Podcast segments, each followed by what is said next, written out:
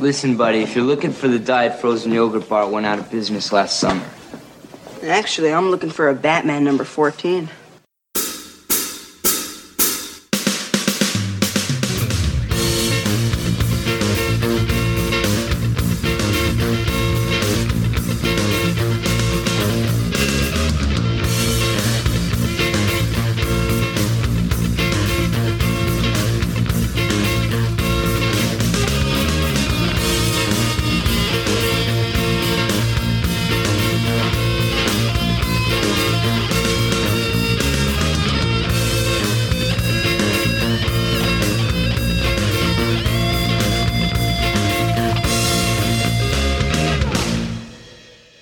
Welcome to the Coffee and Comics Podcast. I am your host, the caffeinated Clinton Robinson.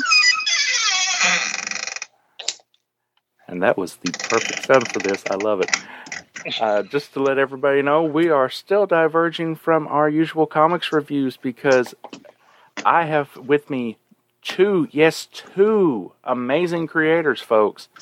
They have a Kickstarter going right now for a project called Bardic Verses. I have with me the writer and artist for this, Matthew Sumo and Pete Collins. Hey. Hey, how's it going? Thanks for having us. Hey, thanks for being here, guys. So, just to let everybody know, this is a fantasy comic, which is you know definitely right in my wheelhouse. If anybody knows anything that I like, uh, Bardic Verses is, as I said, written by Matthew, or do you prefer Matt? Uh, Matt's fine. Okay. Well, Bardic Verses is written by Matt Sumo and illustrated by Pete Collins, and Yep. it has some lettering by Matt Kreutzer, or is it Kreutzer? Krotzer, yeah. Okay. And uh, I got to tell you, folks, this is going to be a good one, but we're here to get to know these guys. So, uh, Matt, Pete, how did you guys get started in comics? Pete, you want to go first? Um, I guess, yeah. My my story is not not super interesting. Um, this is actually my first project, uh, or I should say, my first full project. Um, Matt and I met at our day job, and um, you know, I was hearing, "Hey, there's this guy that has written comics. You, you guys should connect." Um, a lot of people at our day job know that I like to draw, um, and it was actually those drawings that Matt was seeing around the the office, uh, and he was at the same time I was hearing about him, asking, "Hey, who drew that? Who did this?" And uh, we ended up connecting at our company Christmas party that year, and um, he was working on an anthology series called Kayfabe Volume Three at the time, and asked if I was interested in submitting for a pinup, which was printed in the book, uh, and that's that's where I I kind of got the fever. So um, since then, it's been full steam ahead to try and do something, and this is this is my first project. Cool, cool. Um, for me, uh, my my story is a little bit longer. Um, I've been doing comics for about twelve years now. Uh, I started in 2009 with a one shot that I wrote and self published. Um, kind of used that as my resume uh, to get me. I got hired at a publisher that is has since folded um, called Double Take Comics. There, I wrote a book, uh, wrote five issues of a series called Dedication about a bunch of kids working the overnight shift at a grocery store during the Night of the Living Dead. Um, after they folded, um, I just did like a- a- like Pete said, anthologies here and there, um, smaller like one page um, comics, just to like you know keep the keep the muscle working, keep writing, keep producing stuff.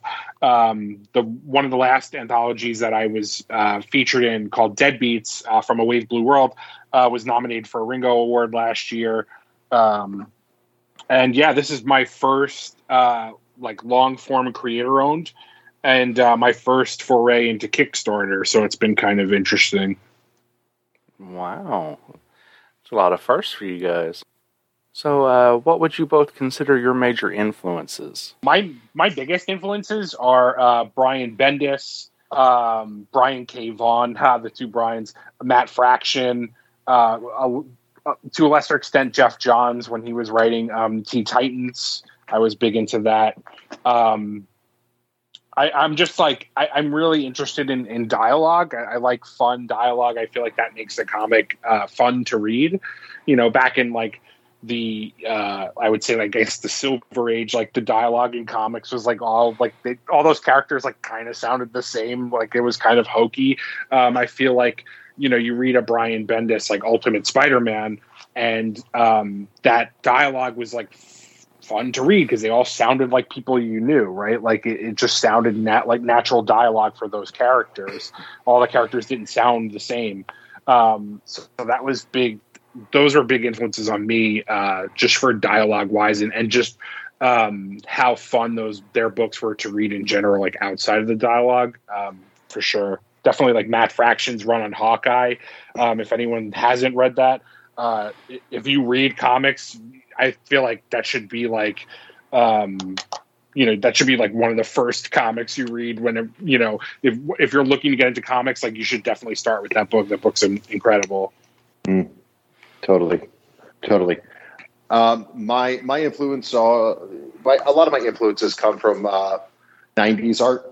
To be honest, where um, my grandparents owned a hobby shop when I was in middle school, uh, and they had some spinner racks, and that's kind of how I got introduced into comics um, as a whole. Anyway, I mean, I had a few comics, you know, earlier than that, but this was kind of like what that was my deep dive in, you know, and it was uh, it was Jim Lee's X Men run, uh, McFarlane on Spider Man, uh, Image coming into its own.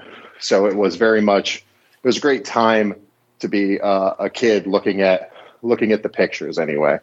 Um, since then, I, I, pull a lot of a lot of influence, kind of kind of from all over the board. Uh, Ryan Ottley is one of my favorites. Um, I do enjoy um, Alex Ross, although that's you know you, to say those two names back to back, it's like polar opposites. But um, I do pull pull from a lot of places. Okay, and have you two always been fans of fantasy comics? Uh, that's a great question. Yeah, like I, I've read like Conan, like here and there, like when I was probably when I wasn't old enough to read it. Um, Weren't we I, all? Uh, yeah, I dabbled in a little bit of um, Jim Zub's Skull Kickers. Um, I, mm-hmm. I've read uh, Kieron Gillen's Die at Image, which is a great book.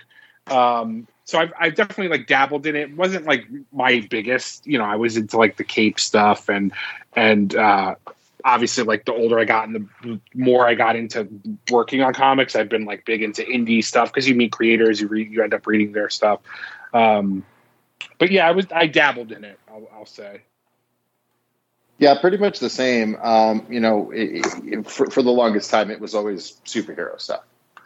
Um, I, I started playing Dungeons and Dragons in like the like the the mid '90s, late '90s, and there were a couple of comic book titles that were out around the time um, that you know I had found some interest in, which I don't think they lasted very long. Like I, I want to say one of them was like was called like Darklands or something, um, and it was very like uh, you know Americanized manga style art. Um, I have read a bunch of old Conan comics. Um, I used to have a a good healthy stack of like the prestige format uh, books that they that they released. You know, Savage Sword of Conan. It's like a big reprint. It's almost like newspaper size. Um, so I, I, definitely I definitely enjoyed them. Uh, unfortunately, I don't think that fantasy comics as a whole um, tend to last long. At least not in the not in the current era. You know, um, Skull Kickers was great, but it was short lived. You know, um, and there's there's plenty of examples of that. It, even like current Red Sonja, it seems like you know that that gets refreshed or rehashed every so often. Um, but I do I do find myself gravitating to them, um, and certainly nowadays it's just more indie stuff than it is you know Spider Man or X Men or whatever. Okay. Well, according to the Kickstarter, the Bardic Verses is a comic about a bard trying to escape the shadow of legacy. It's a love letter to swords, sorcery, and comics, which I can agree with that latter half based on the preview. So, where did you get the idea for Bardic Verses? Um, I mean, we've we were kind of workshopping like th- different things we wanted to work on uh, around the time where The Witcher um, show was on Netflix, and um, we were just talking about that Bard character. Like, I, I thought he was like, you know, he's the comic relief. Like, those are always the the characters I gravitated towards because I I guess I somewhat consider myself to be the comic relief. Um, so you know, and he had that that awesome song that was like an earworm in everyone's uh, ear when it when it came out. And uh, Pete had told me that bards were like a you know a, a lesser utilized class in, in tabletop role playing games. Um, you know, because they're not they're not the the the guys get to do the fun stuff, like right? They're not swinging swords, they're not casting spells, like they're just providing inspiration uh, for the other members of their party and and, and you know uh, singing songs and telling stories of, of the other people who get to do all the cool stuff so i just thought it was a fun character to use to to tell like an underdog story right so in in the bardic verses our character is not only a bard but he is also the son of of uh, a famous warrior, and he comes from a long line of fame. Like all the patriarchs in his family were warriors, famous warriors. They all died heroically. Um, he's not that, and he has to deal with that everywhere he goes. You know, people are you know either ragging on him for not picking up the the, the family business, eh, or just like referring to him by his his vocation, like calling him Bard, not even learning his name.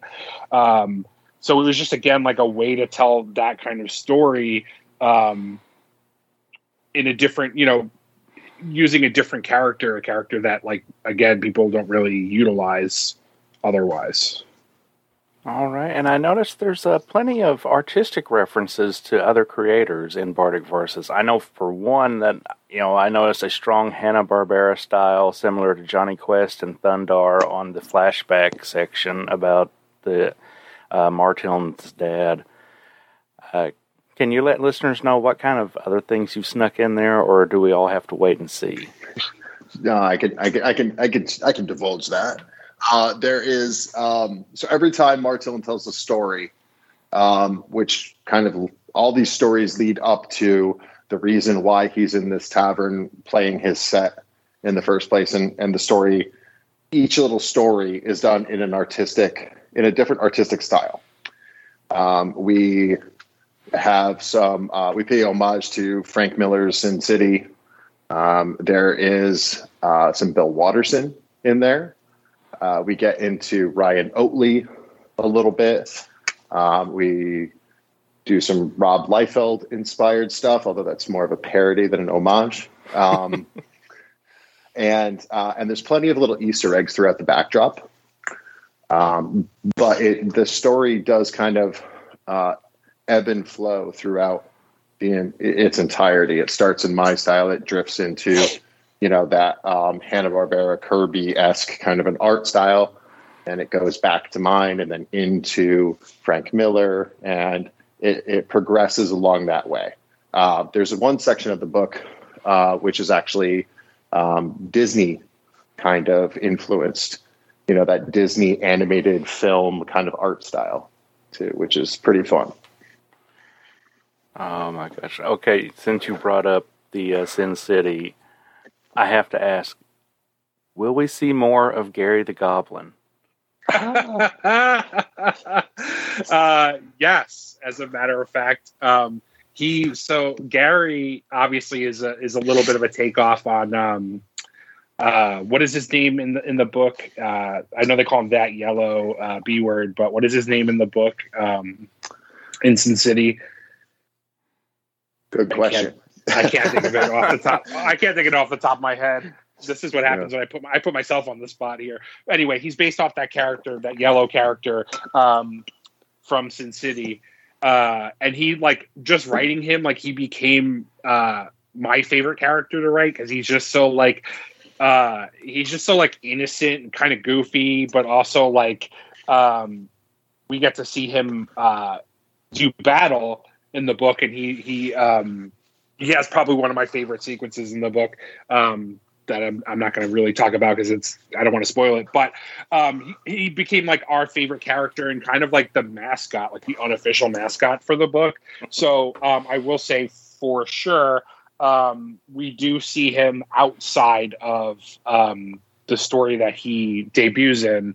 Uh, a maiden to smite for. We do see him later on in the book in a different story, um, and I I do honestly think that we will probably see him um, if we do uh, pursue a second volume, which we have been talking about. We will probably see Gary again for sure. Oh, good, good. Because I was going to ask if you had plans for a second volume. uh, yeah, we've been we've been batting around a few different ideas. Uh, you know, a lot of this was a, a lot of volume two is based on do we fund how well is it received and all the things that I guess standardly come with launching uh, a new book. So um, I think you know we're we're easing into that, um, and we definitely have like some things sketched out, some ideas we batted around. So it should be pretty fun if we if we do it. Well, I hope you do because I mean, from what I all I've gotten to read was a Maiden to Smite for, and that was wonderful. Thank you. Thank you. Okay, so I'm catching you guys like right here at the end of your Kickstarter, which unfortunately is all my fault. But I am things thankful. happen.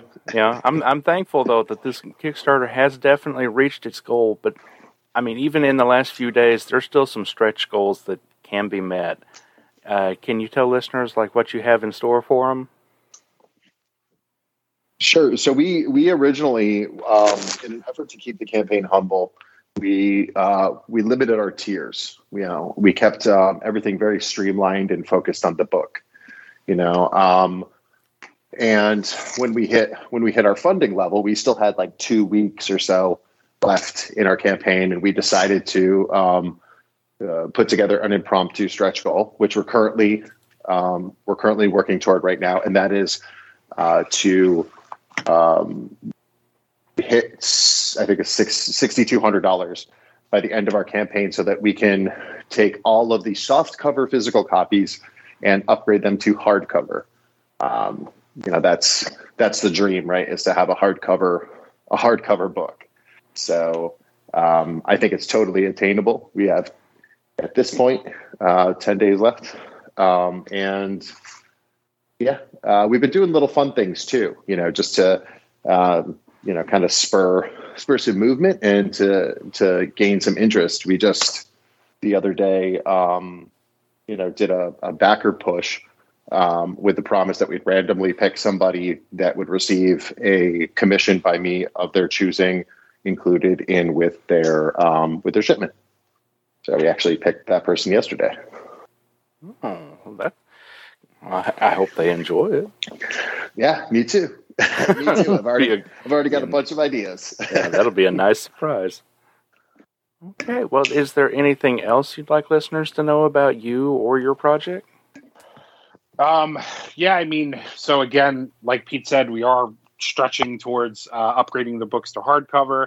Um, you can find the Kickstarter again if you just Google the Bardic Verses um, Kickstarter. You'll find the link, or if you go to tbvkickstarter.com, TBV is the initials for the Bardic Verses. Um, tbvkickstarter.com will bring you right to the campaign. Um, other than that, follow me on social media. All my my socials are the same handle. It's at Mattman Begins. Cool, cool. Yeah, uh, we're super excited about this book. Um, it is a um, a love letter to Dungeons and Dragons, to comic books, to um, the indie comic community in a lot of ways too. Um, and it's it, it's a labor of love. Matt and I are not taking page rates for this. This is our entire goal here is to get the book out and to get it read. That's it. So um, we really hope that we can push this to get to a hardcover uh, position. Again, that's tbvkickstarter.com. I'm on Facebook, Twitter, and Instagram as PAC, P-A-C Illustration. Feel free to follow. Uh, I promise I'm not that boring. And, uh, and yeah, that's it. Okay, well, before you guys get to return to your wonderful, you know, mundane lives of not having to deal with me. Uh, I do have a few other questions for you. These are a, a bit more uh, flavorful, but listeners have come to enjoy them, and by golly, so do I. So you're Awesome. stuck. With, yeah, you're stuck with them whether you like it or not. so here on the Coffee and Comics podcast, we do really favor coffee, but we also support beverage of choice because coffee is just not necessarily for everyone. So, what would you two consider your beverage of choice? Ooh. Um, well, I am a, a, a bit of a coffee addict, honestly. Um, when I when I leave for work in the morning, um, I don't really have a really good local style coffee house near me. It's either Dunkin' Donuts or Starbucks, so I'll take the Starbucks in that case. Um, but when I'm home, I have a pretty decent assortment. Um, right now, I'm really feeling uh, Rootless Coffee. Uh, their dark blend is superb if you like a nice bitter and kind of nutty flavor. That sounds nice. It is. It's really nice. Their program's really good. It, it's like, you know, 15 bucks a month and they just keep sending you a bag. Wow. It's cool. Well worth checking out. Um, for me, um, I don't really have like a beverage of choice. Uh, I drink like so, sometimes I'll get like really into coffee and I'll be drinking coffee every single day. Right now I'm on um, so this is funny. The The Rock has released an energy drink called Zoa. Um, I've been drinking a lot of that. There's a pineapple coconut flavor that's very good. It's not as like harsh as like other energy drinks. Um, if I do mess around with coffee, it depends. Sometimes I'll be into Dunkin'. I'll get like a large iced blueberry um, regular coffee. Uh, or if I go to Starbucks, it'll be like a macchiato, like a caramel macchiato or something like that, something with some kind of flavor in it. Um, but yeah, I mean, I don't, I don't really subscribe to like one uh, beverage. I'm sort of all over the road, unfortunately. Well, you know, nothing wrong with that. Okay, folks, so they only get a little bit harder from here. All right. So That's I'm, what I'm, I'm here for. Yeah. I, well, I'm gonna. By the end of it, I'm gonna make you question, like, you know, all of your upbringings here. I was already doing that, so you're ahead of the game. All right, so question two: Betty or Veronica? Ooh. I got to go Veronica. Yeah, same. Yeah, she seems a little bit more sassy, a little bit more business orientated, a little bit more um how do I put this? A little bit more demanding. I kind of like the challenge. All right, so Wolfman Perez Titans or Claremont Byrne X Men? Oh crap. Ooh, I, I, I, I have this one on lock. Uh, Claire, Claremont Byrne X Men is, is an absolute classic. I love Yeah. Wolfman and Perez, but Claremont Byrne X Men, like I feel like really like shaped comics in general. Like you talk to anybody, um, and I think they would. I think nine times out of ten they would Wolfman Perez Titans. You know, I'm I'm literally sitting here next to an uh, an essential X Men Volume Six, and uh, which has been earmarked now for about two months, uh, and is very much in need of me getting back to it. I think, but uh, I have to agree. Um, Claremont for me uh, defined everything that I love about X Men, and while certainly you know Wolfman and Perez did the same for Titans. Titans to me never landed with the same weight that X Men did. Um, but both both are outstanding. But I got to go with Claremont and Bird. All righty, so uh, here's a question that has uh, kind of narrowed the field for answers in the last few years, but uh, which comic book character or series do you feel is most in need of an animated or live action adaptation? Man, if you had asked me that question a year or two ago, I would have said Invincible. Uh, but they've done such a good job on that. Um, wow. Hmm.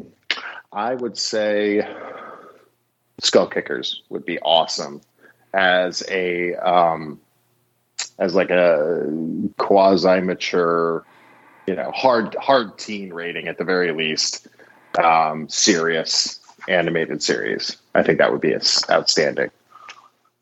Um, for me, I would have said, uh, you know, maybe a year ago, I would have said, of, of course, Y the Last Man? Live action needs a live action series or a live action movie, but we're getting it, thank God, finally. Um, Oh, but yeah. I will say, on that same vein, uh, Brian K. Vaughan, we need an animated saga.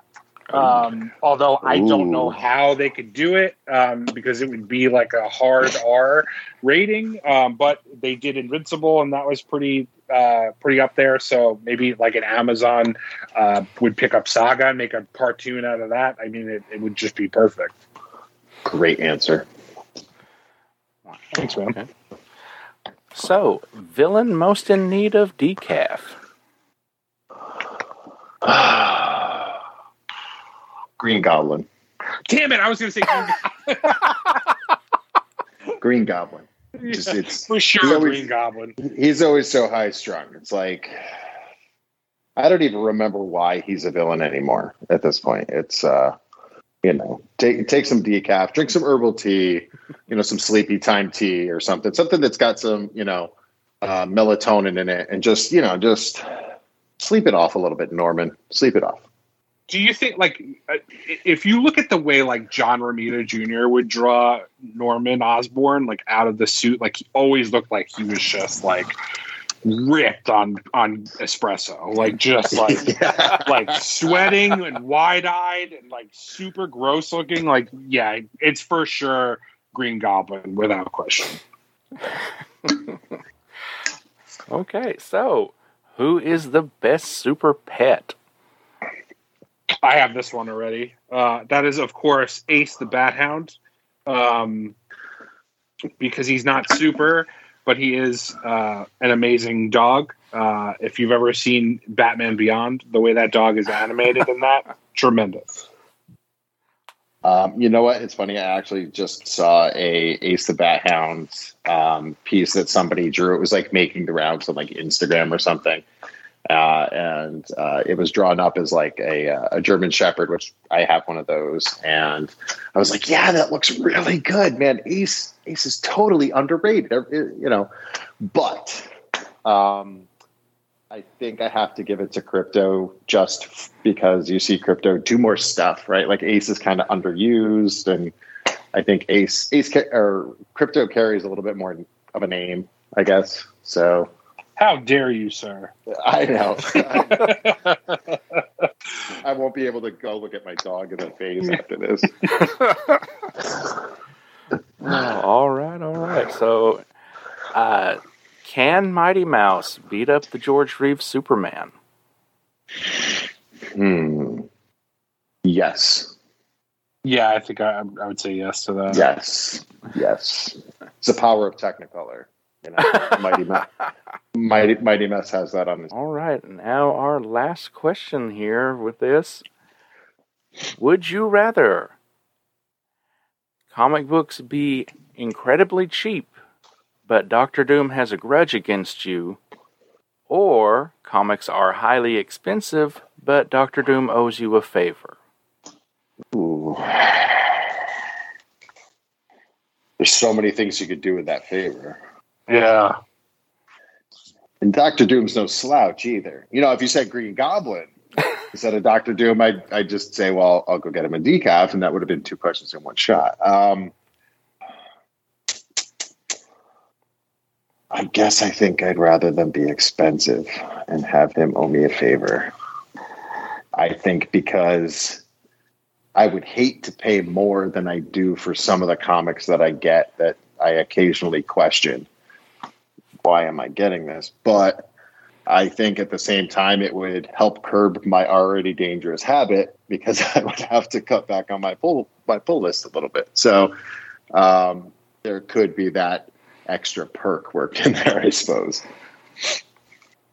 Yeah, I, I think I, I would. I think I'd do the same. I, I don't really want to be like uh, the Reed Richards or the new Reed Richards for Doom. Um, I don't think you really want to like be uh, public enemy number one with like a with a despot. But um, yeah, I think it would be fun uh, to have him owe owe me a favor because I guess I would use that to like maybe I don't know. Uh, like just fund the rest of my life. I don't have to work, and then therefore, like I could just like make him buy my comics, um, There, there you go. and then I don't have to It's- worry about it. It's it's required reading in uh, in uh, Latveria. That's Yeah. it is. that's that's the favor. Make make make our books required reading in Latveria. See, there you go. You guys are thinking this through. Oh, well, I appreciate it, guys. Uh, Matt, Pete, you've been great guests. Uh, remind people where they can find you online and where they can find the Kickstarter. Okay, uh, I am um, any place that most people would care to look for somebody in my particular um, particular status in life uh, at PAC Pack Illustration. Uh, so Facebook, uh, Instagram, and Twitter primarily. Um, and the Kickstarter campaign is TBV. That's Tom Boy Victor. Kickstarter.com.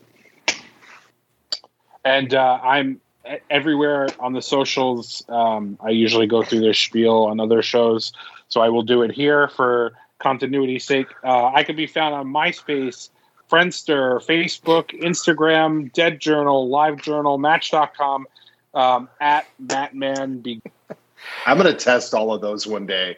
I really am. I'm going to test them all. I mean, good luck.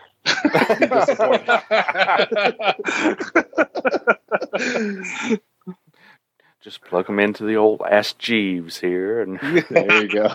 I, I prefer Bing, actually. Um, I'm totally kidding. No, I don't.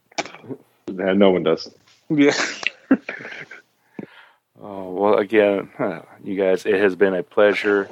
And I look, I look forward to seeing what else we can get from you guys. Hopefully, a Bardic Versus Volume 2 and any other projects you two are eager to work on. Much appreciated. Thank you very yeah, much. thank you so much. Yep, and this is where I will take the lovely break, folks. So there will be a promo for another show, probably a better show than mine, but that doesn't mean you need to quit listening to this one. So I'll take the quick break here and be back with a little bit after. You are about to see the first public exhibition of an entirely new form of entertainment.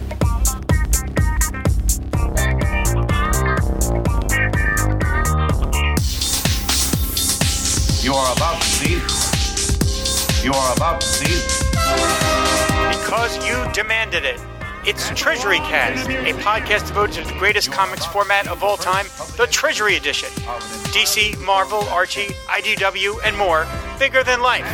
It's the Treasury Cast, part of the Fire and Water Podcast Network. Available on iTunes, Stitcher, and on fireandwaterpodcast.com. Hey, everybody, thanks for sticking with me. This is, of course, the feedback portion of the show where I get to thank everybody who liked, shared, retweeted, and commented on the last episode. Last episode, if you'll remember, I got to talk to one of the guys from Bigfoot Knows Karate. That's right, Dan Price himself. And guess what, folks? We got some interesting feedback here. But first, likes and shares came from Mike Garvey, Billy Delicious, Dan Price, Bigfoot Knows Karate. You know that that account for the comic and Kickstarter, which launches on October thirteenth. Hey hey. Uh, we also got stuff from Christoph RGDZ, Ricky Z, Pat Sampson, Josh Bad Natures, Max Reads Comics, Jeff Haas, Luis Rodriguez Artez. Been working on that, folks. Uh, Secret Wars and Beyond. Josh Steen. Casey Allen. Matt Martin.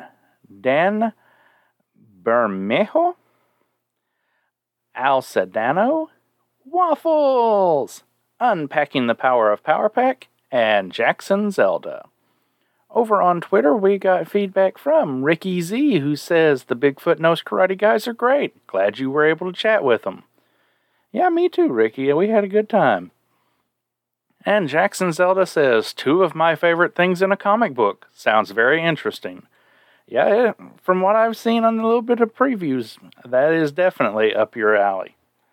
So, that's all the feedback, but that's okay because we ran a little long this episode, but it was worth it, wasn't it, folks? So, in the next few days, while there's still time, get out there, check out the Kickstarter for Bardic Verses. I'm sure you'll enjoy it. I know I will. So, let's help these guys make their stretch goals and, you know, just get a good comic out there, folks. So, uh, just to let you know, I think I've only got one or two more episodes left before um, coming up on the winter holidays. So, you know, just just a little teaser that there probably will be something big going on. So, what is it? Well, certain people know, but um, the rest of it, we'll just let that be your own little holiday present, shall we? So, until the next episode, this is going to always be, even after the next episode, this place is always going to be where the comics are never too old and the coffee is never too cold. This has been a Coffee and Comics production. All material referenced herein is copyright the respective owners and is believed covered under fair use. Feedback can be left by emailing coffeeandcomicspodcast at gmail.com, visiting the website at coffeeandcomicspodcast.blogspot.com, or on Twitter at coffeecomicsblg.